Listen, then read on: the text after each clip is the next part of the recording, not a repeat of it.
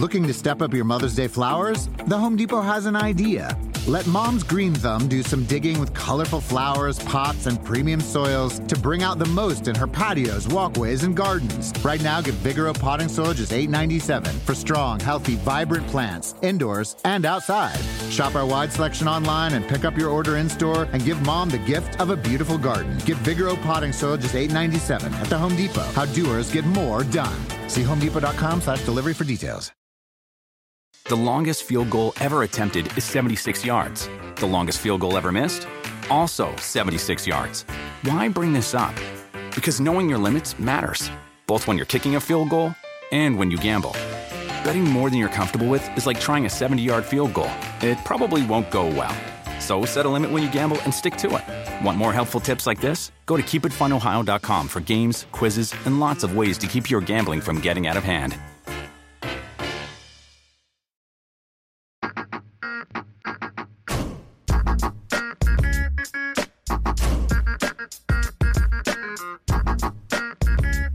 What's up, everybody? Welcome to the Rotoworld Football Podcast. As you can probably tell, I am not Josh Norris. My name is Raymond Summerlin. I'm filling in for Josh this week, and I have with me one of my Rotoworld compatriots. You know him as Roto Pat. I just call him Pat. Mr. Patrick Daugherty, how are you? I'm good. Uh, just had a really spicy lunch and drank like a gallon of water, which uh, I've been told is the best way to prepare for a podcast. So really looking forward to that. If you'd have finished it with a nice glass of milk, it would have been even better. Yes, I'm just trying to have as much liquid as possible. So you know, I've heard that if you really have to go to the bathroom, it gets you like at the top of your podcasting game. So today, Pat and I are going to preview training camp, specifically the AFC training camp, and what we're looking for from a fantasy perspective, some of the most interesting storylines that we're looking for. But before we do that, we're going to do what I guess we do best and talk about some news. There this is really a slow time in news. Thankfully for the two of us, this is a slow time in news, and it has been this year. But there still were some interesting stories over the last week. Maybe most notably has been Carlos Williams' stomach. He reported to minicamp reportedly 20 to 25 pounds overweight, weight he gained. Uh, I believe he thinks it was sympathy weight that he was gaining with his previously pregnant wife. I believe they've had their child now, so mazel tov to them. But the Buffalo News believes that he's going to open training camp on the sidelines doing conditioning drills. They do not think he will be able to get into the requisite shape and ready for uh, to be ready for training camp. Is this something that concerns you, this story? Is this something that is actionable information that will cause Carlos Williams to maybe slip down your draft board a little bit? Yeah, there's a tendency to say, you know, to brush off like anything. Oh, you know, it's just an off-season story. This isn't a concern. But I'd say, you know, it's a slightly legitimate concern. You know, first off, I'm going to say his excuse is bogus. I lost weight when my kid was being born. So I'm not buying that at all. But you know, this opens creates an opening for fifth round rookie Jonathan Williams that you know maybe wasn't there before. Williams was a guy who was pretty intriguing in college, had the looks of maybe of a future NFL feature back before he broke his foot, and you know because of his draft status, maybe someone people are sleeping on a little bit, but this is a guy who could immediately threaten who might not have had that opening before, but now he does. And so yeah, I would say I'm still a believer in Carlos Williams as the Bills' as number two running back, but uh, I would say this has definitely altered his standing. Yeah, and I think you're right that maybe if this was a different situation, it wouldn't I wouldn't worry about it as much. But I do like Jonathan Williams. He I think he was the best running back on his college team, and that included Alex Collins, who's now with the now with the Seahawks. And I thought Williams was a far superior back than him. And if not for the injury, probably would have gone much higher in the draft. So he's a highly capable back. They also have Mike Gillislee, who did showed some things at the end of last season. He you know contributed some big plays. He kind of did some Carlos Williams things, which is interesting. Um, but I think that from his days in Miami, we know what he is at this point. He's just a jag. But either way, he's still on the roster as well. And it's not like Carlos Williams was perfect last year. We remember him as the big play threat that he was, and he certainly he certainly you know had some explosive moments. But he was kind of up and down and dealt with injuries. So coming off a rookie season that was far from conclusive, I think it was exciting. but it was far from conclusive. And then you come into your sophomore training camp out of shape and so out of shape that you might not be able to practice when training camp opens. That's a story. And that's something that that's something that really could affect his standing on the depth chart. And if it does, if he's not the number two, I still think he will be. But if he's not the number two, then that dramatically alters where you're willing to take him in fantasy drafts. Yeah, and absolutely. And like again, it's not like he can hang his hat on the fact that Jonathan Williams is a fifth rounder because, you know, oh, when was the last time the Bills featured a fifth round rookie running back? It was last year with Carlos Williams. So it's not like, oh, this guy's just a day three pick. You know, I got to just knock off these pounds and I'll be hunky dory. I mean, I think this is a legitimate issue for him. And like you, I agree.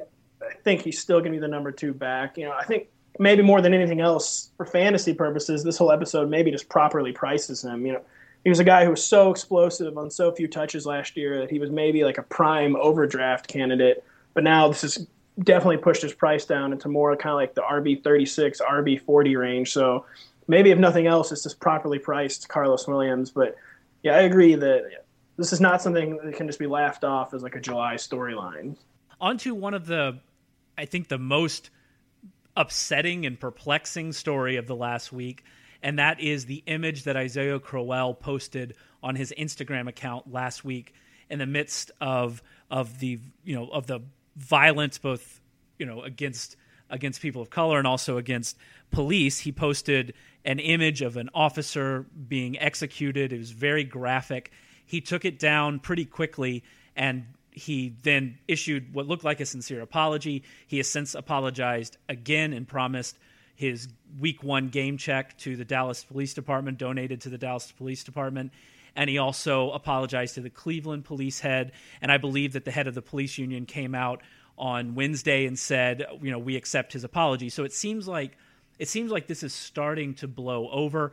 The Browns have said they do not plan to cut him, but I guess the first question would be do you still think that's the case? Is is Isaiah Crowell going to make it to the regular season still on the roster?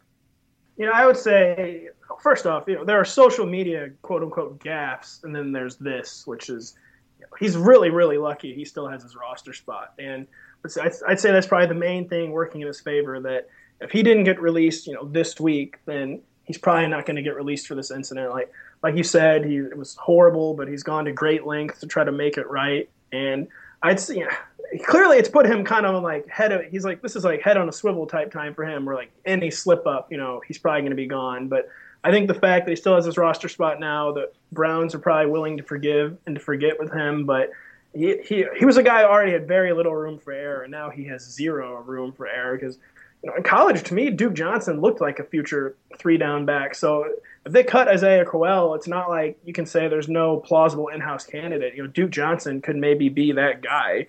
And, you know, Terrell Watson is the kind of like, he's the kind of small school sleeper who could Wally Pipp Isaiah Crowell too. You know, kind of what Crowell did, came in as an undrafted free agent and made an immediate impact. And I'd say that the, the worst for him is over from this, but he's gone from a guy that had very little room for error to zero room for error. So we can talk about Terrell Watson. I think that that's utterly ridiculous. I don't think he's any good whatsoever, and I'm going to go to my grave on that one. But I am just upset because he went to ITT Tech. You know, it's a respectable football school. You know, just get off his back. Uh. Azusa Pacific. I hadn't, even, I hadn't even heard of it until I looked at his tape two years ago.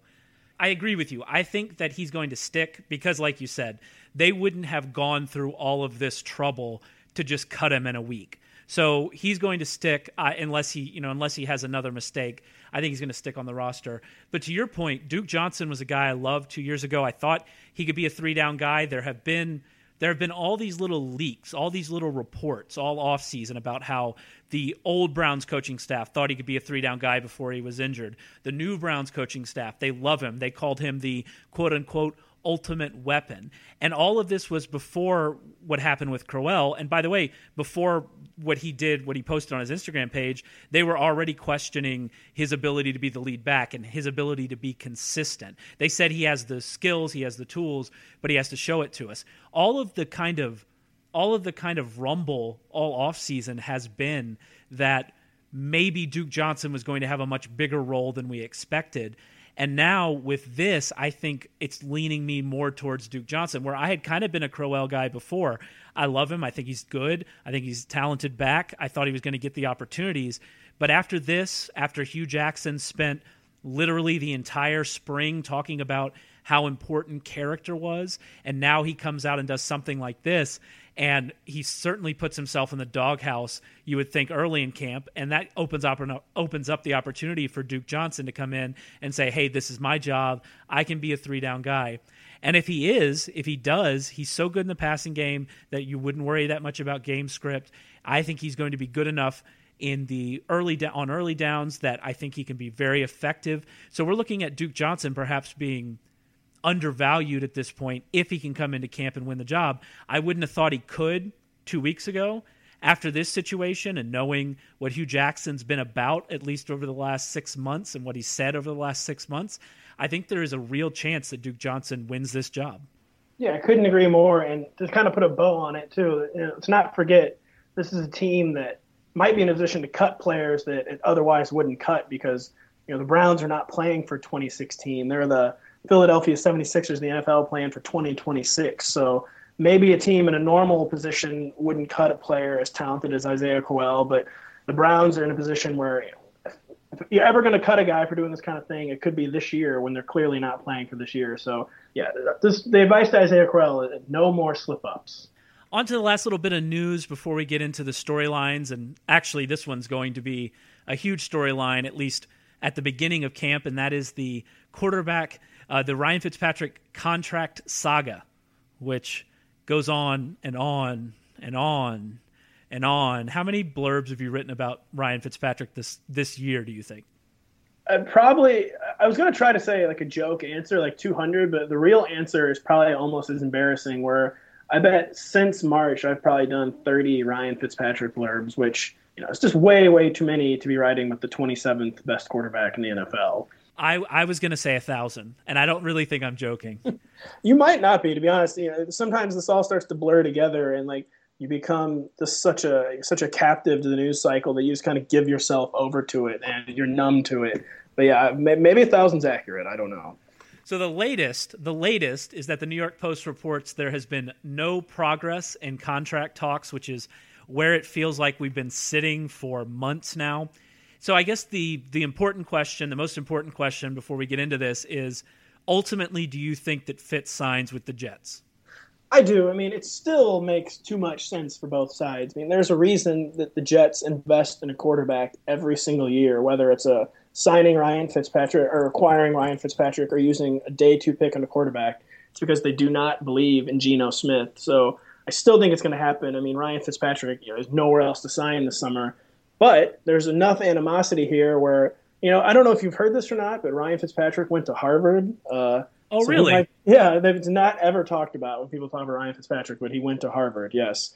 But so uh, that terrible joke aside, I mean, he's the kind of guy who maybe he's, you know, if he decides pride is more important than money, he's the kind of guy where if he takes the financial hit now, you know, at least in season or in training camp, the second anyone gets hurt, you know, he's going to be the first call for every team so if he decides the Jets have treated him badly enough, he might be more willing than like a typical kind of low end QB one to actually, you know, make it all about pride instead of money and actually do it. But I still think it makes too much sense for it not to happen. Yeah, I'm with you. I mean, I don't know what other options there are at this point. It's not like quarterbacks routinely get hurt in training camp. It's not like you're a veteran running back. You know, this isn't Arian Foster or Reggie Bush, someone sitting out there that knows that running backs are going to get hurt in the preseason. That's just that's that's not something we see routinely from quarterbacks. And so I would say that there's no other option really for either side. If you're the Jets, do you want to start Geno Smith? No. They don't. Yeah, that's why they've drafted very questionable college quarterbacks each the past years. That's how little they believe in Geno Smith. So yeah, they do not want to start Geno Smith. I do not want to start. I, for their sake, do not want them to start Geno Smith. Exactly. So we're looking at a situation where for both sides they have no other option. And in that case, then it makes the most sense for this signing to happen. And, and I absolutely think it will. But I do think we're getting to the time where we have to start considering what happens to the offensive weapons on the Jets if Fitzpatrick does not resign. So out of Brandon Marshall, Eric Decker, and Matt Forte, which one would you be worried the most about? Which one takes the biggest hit if Ryan Fitzpatrick doesn't resign? You know, they're playing for Chan Gailey, who's a guy who kind of always seems to get fantasy guys their numbers, but I'd probably have to be the most concerned about Eric Decker. I mean, I, I think they'll all take a hit, but I think Brandon Marshall, I think, would still be kind of in the mid-range, high-end wide receiver two conversation with Geno Smith. But Eric Decker is a guy we just saw two years ago before Ryan Fitzpatrick was there. You know, he was he really really struggled, and I think he could be. He's clearly one of the league's best number two receivers, but I think if he's forced to play a year with Geno Smith or God forbid Christian Hackenberg or whatever, I mean, I think he's really he goes from like the kind of elite art wide receiver two to more of like the 30 to 32 range, kind of like a real mid range, lower end wide receiver two, wide receiver three, and that's probably why Eric Decker has been so like spending his whole summer like begging the Jets to resign Ryan Fitzpatrick. So I think he definitely has the most to lose.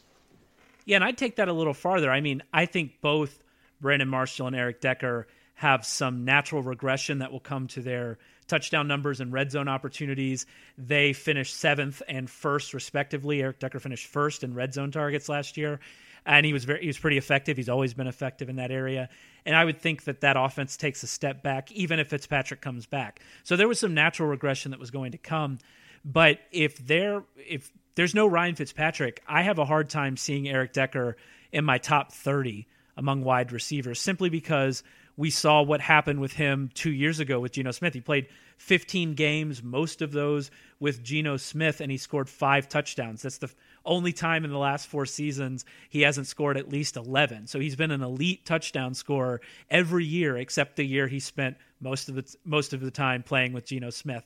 And obviously that was a different offense, it's a different offensive situation. You know, Chan Gailey is a, a better offensive mind than they were playing under in 2014.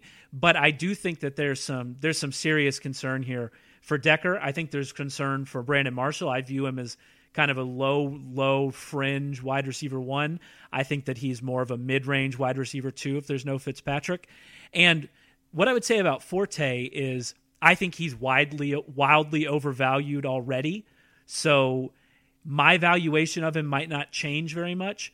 But the one good thing about Ryan Fitzpatrick, if he decides not to resign or if he goes somewhere else, would be that maybe Matt Forte would actually be valued properly instead of ridiculously overvalued like he is right now. Yeah, absolutely. And going back to one thing you said, uh, Ryan Fitzpatrick doesn't sign. I'll have a very hard time viewing Eric Decker as a top 30 receiver. Yeah, absolutely. He would easily be out of my be out of my top 30. So, moving on, we're going to talk a bit about AFC training camp storylines, you know, what we're looking for going into the AFC. Next week, we'll tackle the NFC and there's some interesting things in there as well.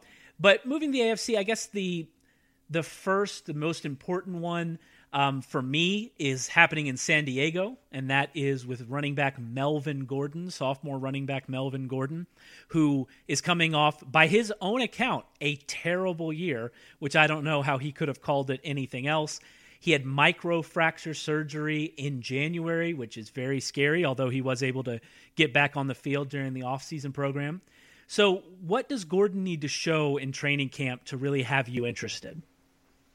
That's a good question. I mean, yeah, if, if social media videos are to believe, you know, he's already looking like Barry Sanders this offseason. So, you know, that's really good. But, you know, like you said, this is microfracture is one of the most serious injuries a player can suffer. And by all accounts, he's had a seamless recovery. He's ready to go. You know, the Chargers are acting like he had a hangnail removed. But, like you said, I mean, this is a player who, even before he had one of the most serious operations a running back can have, you know, he averaged three and a half yards per carry as a rookie. He didn't score a touchdown, of course, and he's a supposed home run threat whose longest run was like 27 yards. So I don't really know what he could show me this summer to get excited about, but he's the kind of guy where you just kind of you got to trust in the the opportunity he has, which is clearly still want him to be the bell cow back. They clearly still want him to be a big part of the offense, be really involved. They want to prove he isn't a bust, that they didn't waste a first round draft pick. But you know that's kind of like when the, when you get into hope and faith territory like that with players, it's never the best reason to draft a player. And I don't really know what he could show me this summer to get me legitimately excited, but just the role that we know he's going to have makes him you know, at least kind of a RB two, RB three borderline for me. But uh, he's a guy where I don't, yeah, short of you know averaging 14 yards per carry this preseason, I don't really know what he could do for me. Well, I guess for me, the first and foremost would be health. If I mean, if he's not healthy, who cares? But it does look like he's going to be healthy. The thing I'm really going to be looking for are the kind of tidbits out of camp, the rumors out of camp. You know, when new offensive coordinator Ken Whisenhunt came in he said he was being brought in to jumpstart the running game, which is something that he did well whenever he was the offensive coordinator in San Diego in 2013. In 2013, the Chargers had the sixth most rushing attempts in the league. They had the seventh highest rushing percentage. I, I don't think they're going to get quite back to those heights, but they had the fifth lowest rushing percentage last year. So they were completely on the other side of the spectrum. Now, part of that comes down to the fact that Melvin Gordon was so terrible that they just couldn't get a running game going. They figured out that Philip Rivers was their best option, and then they they ran with it. But I think that Whisenhunt coming in, saying right off the bat, "Hey, we need to get the running game going," that's an indication to me that they're going to try to get Melvin Gordon carries. And if it continues through camp, if that's what we continue to hear through camp, and he's coming through it healthy, then that might get me interested. But it's all gonna it's all gonna be about price. I'm not gonna take him as anything more than a running back three. I, I'm not going to really dive in. I don't know what the upside's there, especially considering how much Danny Woodhead's used in the red zone. I mean, he didn't score. Melvin Gordon didn't score a single touchdown last year. So I'm I am interested, and if it comes out that they're going to try to run an offense that is more similar to what they did in 2013, then that is that's some, certainly something to keep an eye on. But short of that, I'm not. I'm never going to be really interested. I'm never going to be really interested in him as a running back too, unless, like you said, something crazy happens in the preseason. Yeah, I mean he's a post hype sleeper solely by virtue of how terrible he was, which is never the way you want to be a post hype sleeper. And there's one quick thing too. Yeah, I completely agree with you that uh, Melvin Gordon's going to be one of like the subtle blurb stars of training camp. Like the Union Tribune San Diego said Tuesday that Melvin Gordon showed quote unquote a second gear in practice, or you know, or like uh, you know, NFL.com's Ian Rapoport says. You know, Melvin Gordon looked quote unquote sluggish on Monday. He's gonna be one of those guys where you, I'm gonna be reading between every line.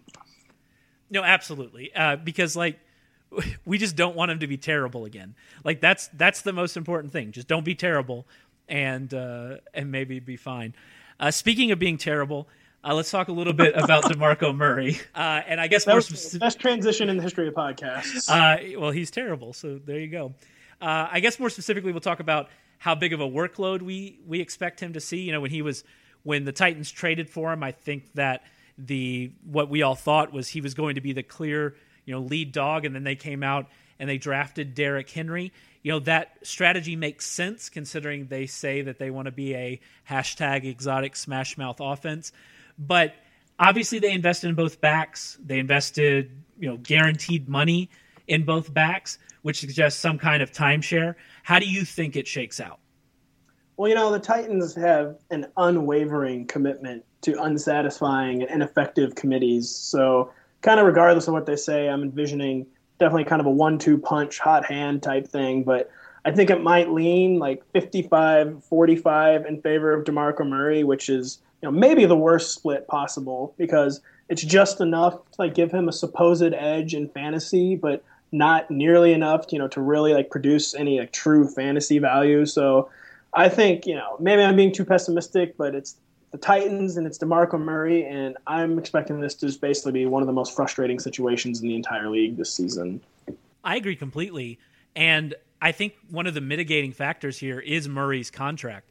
They're stuck with him for the next two years. His next two years are guaranteed. They even if he is terrible this year, which if you watch where he was last year in Philadelphia, seems likely that he's going to be terrible again they are kind of stuck with him. And so if you're stuck with a guy, you know he's going to be on your roster, then you're going to keep giving him the ball, regardless if the guy behind him or the guy who's sharing the backfield with him and Derrick Henry is a lot better.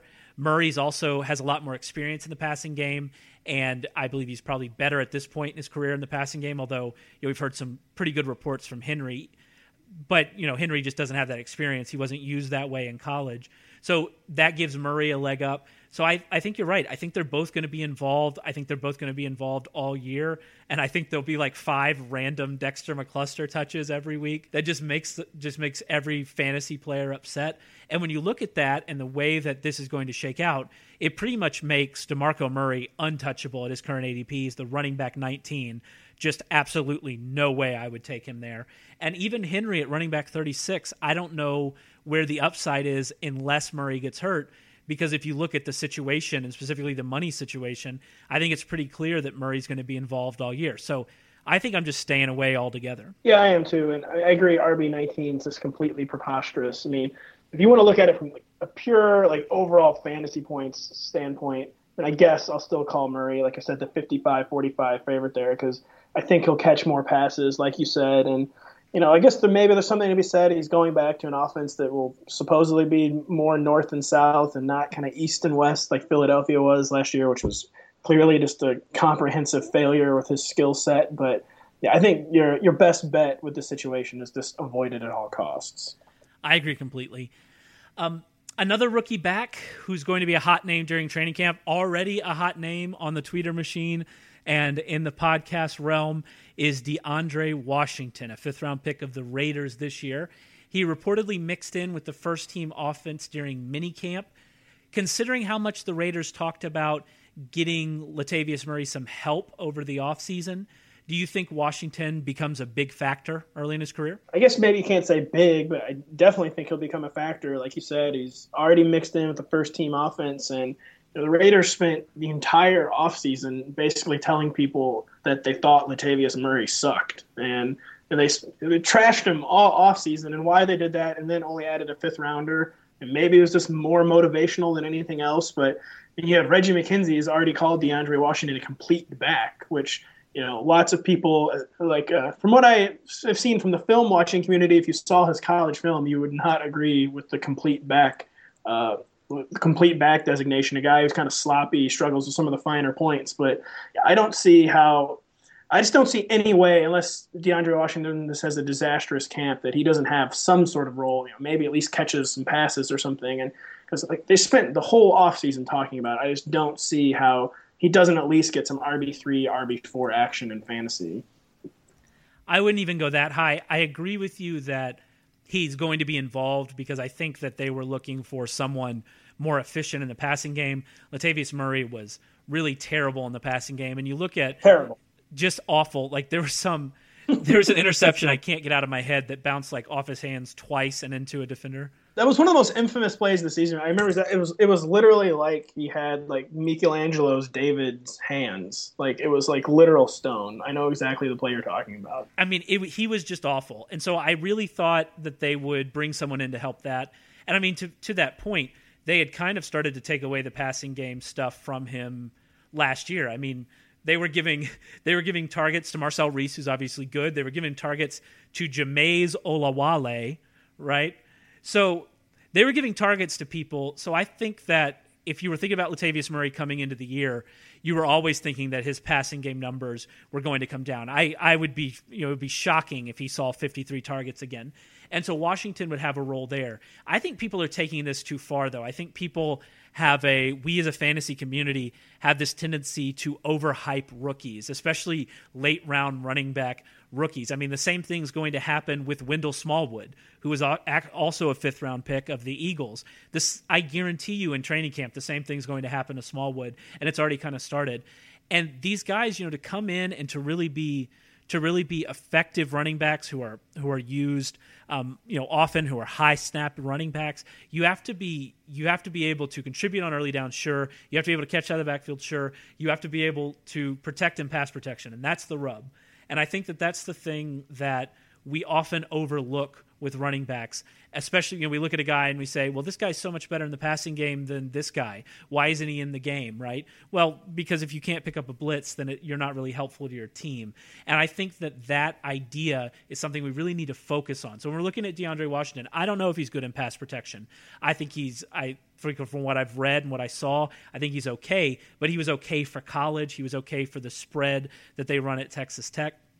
He was also not you know particularly good as an early down runner. He's more of a slasher type that I don't know how well he fits the Raiders offense. So I put it all together, and I just have a hard time ex- thinking that he's going to come in and be a three down back, and he's going to really eat into Latavius Murray's carries. Into his catches, sure. Into his carries, I don't see that happening. And I actually think that there's a good chance that Latavius Murray betters his carry total from last year, which was 266. That team is better. They're going to be in better game script situations. They have a much better offensive line after adding uh, Kelechi Osemele. Did I get that one right? yeah, I think you did. Oh, look at that, nailed it. So I they have a much better offensive line. I actually think there's a good chance Latavius Murray goes over 275 carries. And if I'm looking at this DeAndre Washington hype train, I don't want anything to do with him, but I think that it could push Latavius Murray's draft costs down, and that's actually something that that has me pretty excited. So to boil it down, you think DeAndre Washington is just the next Theo Riddick, not the next David Johnson. I mean, I, am going with David Johnson. Oh, you oh you think he'll be the next David Johnson? That's you're putting your you're putting all your cards on the table for DeAndre Washington. Yeah, no, I, I do not think that at all, and I think your assessment was pretty fair. But send a, send your tweets to at RotoPat.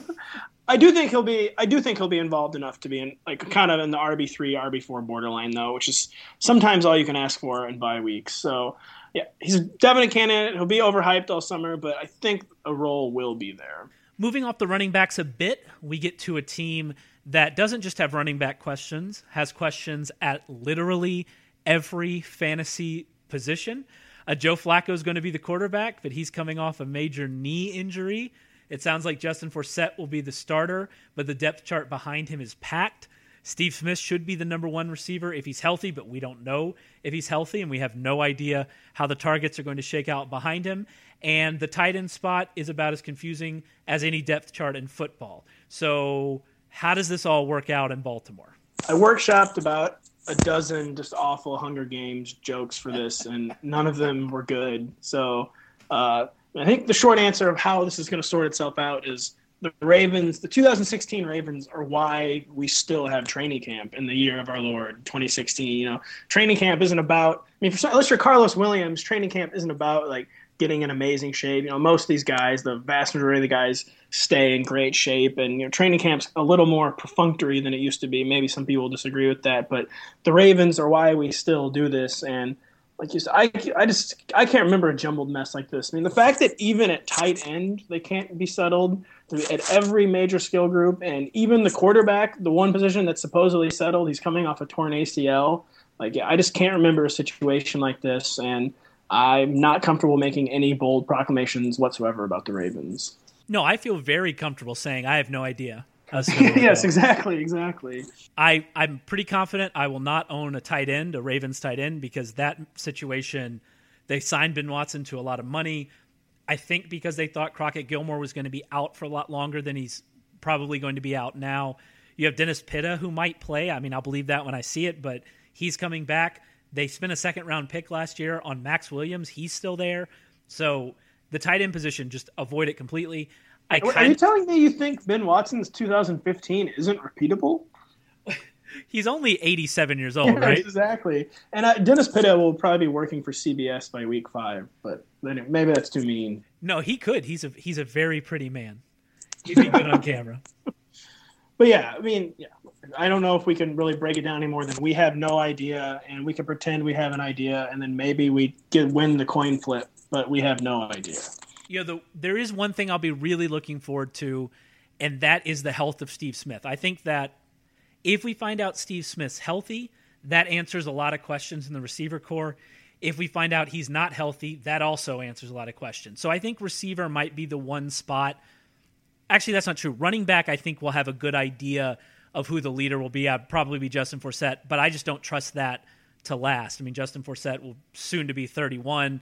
He kind of had ups and downs last year, so I don't trust him to hold the lead job all year. So that's so that's another you know tough situation that might last through training camp. But at receiver, if Steve Smith comes comes in and he's healthy, I expect him to be the number one, and I expect them to kind of cobble it together behind him, depending on Breshad Perriman's health. If he's not healthy, I think that that means that Kamar Aiken – because he's that next kind of best analog for Steve Smith. I think Kamar Aiken's going to be the guy. So that's one that I think we'll figure out pretty early in camp. But other than that, I, I mean, it's it's going to be a crapshoot the whole way, I think. Moving on to receivers, uh, the biggest injury storyline entering camp will certainly be Sammy Watkins' foot. And I guess the the overarching question with Sammy Watkins is does his injury history scare you enough to kind of put you off drafting him? Yeah, I mean, it definitely does. You know, lots of times when a guy can't stop suffering minor injuries, you know, it's a indication that the big one is coming. And that's what happened with Sammy Watkins this offseason. And then once you have the big one, you know, kind of like an earthquake, there's a lot of times a lot of aftershocks. You know, maybe not necessarily with that injury, but you know, the point is he's always been an injury prone player. And aside from a non-bear, has there ever been a player? Maybe I'm wrong, but I feel like Sammy Watkins has gotten hurt more in practice than any player in the NFL right now. Maybe I'm completely making that up, but he's a guy where there's so much upside, so it's hard to say. I can't say I, I won't draft him, but I get the feeling that he's probably going to be too expensive for me wherever he's going, and he's a guy where I, the injury history is just so pervasive. I don't know how I can ignore it. You know what's funny is I'm actually not that worried about his injury history. I know he's been limited in a lot of games. He's only missed three in two years, which I guess for a receiver is a pretty high number, but it's just not something that. He's only missed three, but he's a guy, he's played at less than 100% and ineffectively at less than 100% so many times. And that wasn't worth interrupting you, but I just did. No, no, but you're right. Like that's a, that's another fair point. But for some reason, it just doesn't, it just doesn't bother me that much. I am much, much more concerned about a potential steep, steep decline in efficiency. He and DeSean Jackson were the only two players last season with an average depth of target of above 16 and a catch rate of better, better than 60%. And his average depth of target was above 18, and he caught 66% of his targets, according to Pro Football Focus. So we're looking at a guy who really broke the mold in terms of downfield efficiency. And that's not something that I would expect to you happen again this year, at least not to that level. Now, that offense, it's very play action heavy. That lends itself to efficient downfield passing. Tyrod Taylor has shown that he can throw a really good deep ball. The reason that Sammy Watkins' efficiency was so high, aside from you know him just being a good receiver, was that Tyrod Taylor was extremely efficient down the field last year. Tyrod Taylor had the sophomore season that Robert Griffin III never had. Last Tyrod Taylor's last season was Robert Griffin III's sophomore season. I, that was again not really sure why I interrupted, but I just thought of that and had to share that. No, you're right, and like that ability to push the ball downfield and make big plays, as long as both are healthy, I I think that's going to stick around, but not at the level it was last year when he was the wide receiver four over the last nine weeks. I mean, you also have to look at the touchdowns. I think there's some concern about his ability to replicate that touchdown production. They're going to be run heavy. That's what they want to be. I'm not sure you know he's going to be the guy, and there's no question about that. And he's going to have a huge target share everywhere on the field. But I'm not sure that those touchdowns are going to repeat, especially considering almost all of his touchdowns, all but one of his touchdowns, came from 20 yards or more. So we're looking at a guy who scored from long distance, and those types of touchdowns, you know, don't tend to repeat year after year. So I think that there's a scenario here in which Sammy Watkins even stays healthy and he's not as good as he was or even close to as good as he was over the down the stretch last year. And so that means that if he was in the kind of wide receiver 1 conversation, I think that he'd be overvalued. The good thing about his injury history is it's kind of deflated his value uh, enough that that kind of upside wide receiver 2 range that he's being drafted in now I'm pretty happy to take him there because we saw, like we saw over the second half of the season, if the offense does work, and we've seen that it can work over a pretty a pretty large sample size as NFL sample sizes go, I think that he can be an elite guy. So I'm I'm kind of wishy washy on him. If he, you know, it all depends on price. If he's going in the top ten and twelve, I'm not interested. If he's going fifteenth, then I'm I'm probably willing to take that bet. Yeah, I think you laid it out well. Or uh, he, I think without getting, I think he's going to be a flashpoint player. Basically, is what I'm kind of was going to try to get at there. Where he's going to be a guy where he's either going to be one of the reasons you like you're working towards titles because you got him at a discount, and, and he's, he's a guy he got top five upside, so he can be the kind of guy you get at a discount that can be kind of a title producer, or it can be a guy who maybe if you wait a receiver, he ends up your wide receiver one, or maybe go heavy on receivers and he's a wide receiver two that you're really counting on, and he could totally flop. Like like you said, even if he doesn't get hurt, he could really underperform his draft position. So I think he's gonna be one of those quote unquote one of quote unquote one of those guys this year that's kind of one of the deciding players in fantasy football. Another receiver with some injury questions heading into camp is Julian Edelman, who had a second foot surgery following the season. I believe he had it in April. It sounds like he's going to be ready for camp, but are you concerned at all about his outlook this year because of the injury? Yeah, I'm a little concerned because you know, how do you value a guy like that? How do you value a guy who, A, has a long injury history, but B, you know, isn't traditional he's produced as like a wide receiver one, wide receiver two in standard leagues when he's healthy, but he's not at all. He doesn't have the traditional mold of a receiver that kind of does that in standard leagues. You know, he's this PPR superstar who somehow manages it to translate it to standard league value a lot of the time. And but you know, he's a guy who he's only appeared in all 16 games once in seven seasons. He's averaged 13 games per season in the three years since Wes Welker left. And to kind of make matters worse is, you know, in theory, like you said, it should be healthy for training camp. So I'm thinking, you know, he'll be full go 100% for week one. But so in theory, though, when he's going to be at his healthiest, you know, a player who's rarely healthy, when he's going to be at his healthiest, the first four games, he's going to have Jimmy Garoppolo. And so he's just, he's a real, real tough case for me. And, to, you know, I just, I can't see myself drafting him as more than a wide receiver three. And I think for sure he'll be drafted as a wide receiver two. So yeah, long story short, I, I buy into the concerns in Julian Edelman, and he's a guy that I'm not going to be reaching for this year. I agree with that for the most part, especially the Garoppolo point, which I think is an important one. But I don't think that he's a player that you're going to have to reach for. He's the wide receiver, I believe 19 according to Fantasy Pros ADP. But in the drafts that I'm doing, I'm seeing him go much lower. I got him, you know, deep into the sixth round of the SFB 480 that I was in. So he was he was well. I'm pretty sure he's outside the top 20 of receivers. So he was falling pretty low. And this is a guy that was on pace for 108 catches for 1,230 yards and 12 touchdowns before getting hurt. But Julian Edelman's middle name though should be on pace. You know. Yeah.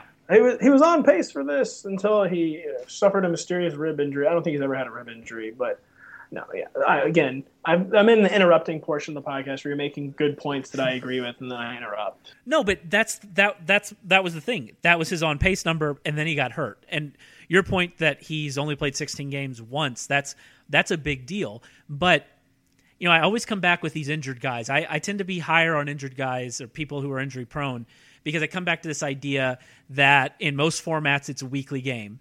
And so if I'm able to have Julian Edelman and he's going to produce at that level he was producing last year. Now, I think there are questions of why he can do that. We'll talk about a few of them in a second. But if he's producing at that level and that's clearly his upside, that's he was that would have been the wide receiver seven. That is high end wide receiver numbers, and you're getting him in the 20s among wide receivers in the middle rounds of drafts. So that type of upside, I think, is hard to find, especially if you know the the hashtag Angry Brady storyline uh, holds any merit. But to the to the other point with you know, there are some mitigating factors this year. The Patriots added two guys, one of them who I think is pretty good, one of them who I really don't know, and that is Martellus Bennett and Chris Hogan. They added both those guys to the mix. Do you see either taking on a big role in, in this passing game? I see both probably getting overhyped in fantasy leagues, and I see both having you know definitely decent roles. You don't give a guy 12 million or whatever like you gave Chris Hogan if you're planning to Aaron Dobson him and you know, page clearly it's an offense where we've seen two tight ends work to perfection. But so I, I definitely think I'm most comfortable, obviously more comfortable with Martellus Bennett, and where I think even though he'll be the number two tight end for the Patriots, I think he could still be a low end tight end one. But he's he he had such a weird year last year. He, he's getting older now. He's you know, a famous kind of head case, and he only averaged like 8.3 yards per catch last season, which to me is really concerning. I, I feel like yards per catch is like a a very you know a very basic stat that sometimes gets ignored a little too much. A lot of times it doesn't tell anywhere close to the whole story. But anytime I see a guy you know who's averaged more like the 11 to 12 range his whole career suddenly get down to eight, you know, I start to wonder how much he has left physically. But I definitely think they'll both have roles, and but you know it's the Patriots, so they'll probably both. A lot of times, Patriots players get overpriced, so I think Martellus Bennett. I feel good about him being in the what tight end ten to twelve range, but I bet he'll get drafted in probably in the tight end seven to eight nine range, and I'm probably not willing to pay that for him. And if you can draft Chris Hogan as a legitimate like wide receiver four, like maybe a low end wide receiver four, I think that's a worthy risk. But you know, if he ends up kind of getting in like the 36, 37 range, you know, that's going to be too expensive for me in an offense where you can't count on anyone week to week other than Rob Gronkowski. So they're both kind of guys where I have to see how their ADPs go this summer. But I see the roles, but I don't know if I see the the return on investment. See, I I will believe in Martellus Bennett as a consistent option when I see it, and that means that I won't have him in any leagues. I don't know how many more times we have to live through this Gronk complement. Someone's coming in to complement Gronk. He's going to be a fantasy superstar. Just be like Aaron Hernandez in you know, 2012 or whatever year that was. And, you know, he's going to come in for sure. And, and we know that he's going to be good. We hear it. We've heard it so many times. You know, Bennett's better than Scott Chandler. He's better than Tim Wright. He's better than Nate Sudfeld. So he's significantly better than. I mean, I understand where you're coming from, but yeah, it is a different situation where that he has the very what I like most about Martellus Bennett as a player is that he's not Scott Chandler, and that's always where I uh, that's always what I've really admired about Martellus Bennett's game is that he's not Scott Chandler. And I mean that's fair, and he's definitely better than those guys. But at some point, there's a role in the offense that they're asking someone to fill, and they want a better person in that role than what they've had previously. But that doesn't mean that that role suddenly going to expand. And so expecting him to get consistent targets, will he get mat in certain matchups? Will he, you know, get eight, nine targets and really be an effective fantasy player? Sure. Picking those matchups is going to be a headache. And I would expect that by the time Rob Gronkowski gets hurt, if he gets hurt, which is the only way that I really see Martellus Bennett becoming a guy I trust week to week, that by that time he's probably going to be on the waiver wire because people are going to be fed up with him. So he's just not a guy I'll draft at all because I see no purpose, I see no reason for it and I'm happy to miss out on him because even even if he comes be, becomes a consistent fantasy option, he's going to be a low end tight end one, and you can stream and do better than that. So I'm just really not that interested in Martellus Bennett at all. I am kind of interested in Chris Hogan. I will look during training camp to see where he plays. If he's playing on the outside, if he's filling kind of that old Brandon LaFell role, then that means he can get targets. We've seen Brandon LaFell when he's been healthy the last two years get targets. Now he dropped most of them, but they were they were there and they existed. And if Chris Hogan comes in and fills that role, then he's going to be an interesting fantasy guy. I agree with you that there's a chance that the hype train takes off and he's overvalued, but I'm still I would still be interested in him if we hear a lot of stories coming out of camp that he's playing that you know quote unquote X role. Yeah, and Chris Hogan could be a guy. It could kind of go either way, where he could maybe get overhyped because he's a Patriot, or he could fly completely under the radar. You know, Patriots aren't you know aren't exactly famous for sharing information on you know how they're going to deploy players during the regular season in August. So maybe Chris Hogan doesn't really make any waves and doesn't really you know it doesn't become a kind of a weekly puff piece all star type guy, and you can actually get him in like the 50s or 60s. And there, I'm very very very very interested in him because I mean you supposedly going to play on the outside, kind of in the old Brandon LaFell role, like you said. And that's a role the Patriots want to utilize, but just haven't had the personnel to really make it. Brandon LaFell kind of got there in 2014, but I feel like it's a position they want to be a much bigger part of their offense, but they just haven't been able to find the player to do it, basically since Randy Moss left. And, you know, if he. If Chris Hogan just has kind of a straight line summer where his, his price doesn't get too out of control, he could be a, a huge bargain. But again, it's the Patriots, so I, I kind of have a hard time believing he'll stay in like the wide receiver kind of 50, 60 range where he is. But if he does, it's a flyer. I'm I'm taking in every draft basically. Yeah, I agree. So that's about it for Pat and I. We will be back next week to talk about the storylines heading into the NFC training camps. There should be some interesting battles in the NFC, especially at running back. So that should be a fun listen as well. If you've listened this far, I assume that means you like the podcast. So, if so, you should think about giving us a review wherever you find us, either on iTunes, Stitcher, or some other podcast source. Reviews help other people find the podcast and help us grow our fan base. We'd really appreciate it if you do that. You can follow me on Twitter. I'm at RM Summerlin. You can follow Pat on Twitter. He's at RotoPat. And that's about it. So I guess all that's left to say is thanks for listening, and we'll talk to you next week.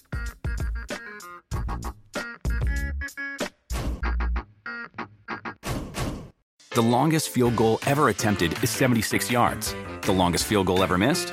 Also 76 yards. Why bring this up? Because knowing your limits matters, both when you're kicking a field goal and when you gamble. Betting more than you're comfortable with is like trying a 70 yard field goal. It probably won't go well. So set a limit when you gamble and stick to it. Want more helpful tips like this? Go to keepitfunohio.com for games, quizzes, and lots of ways to keep your gambling from getting out of hand.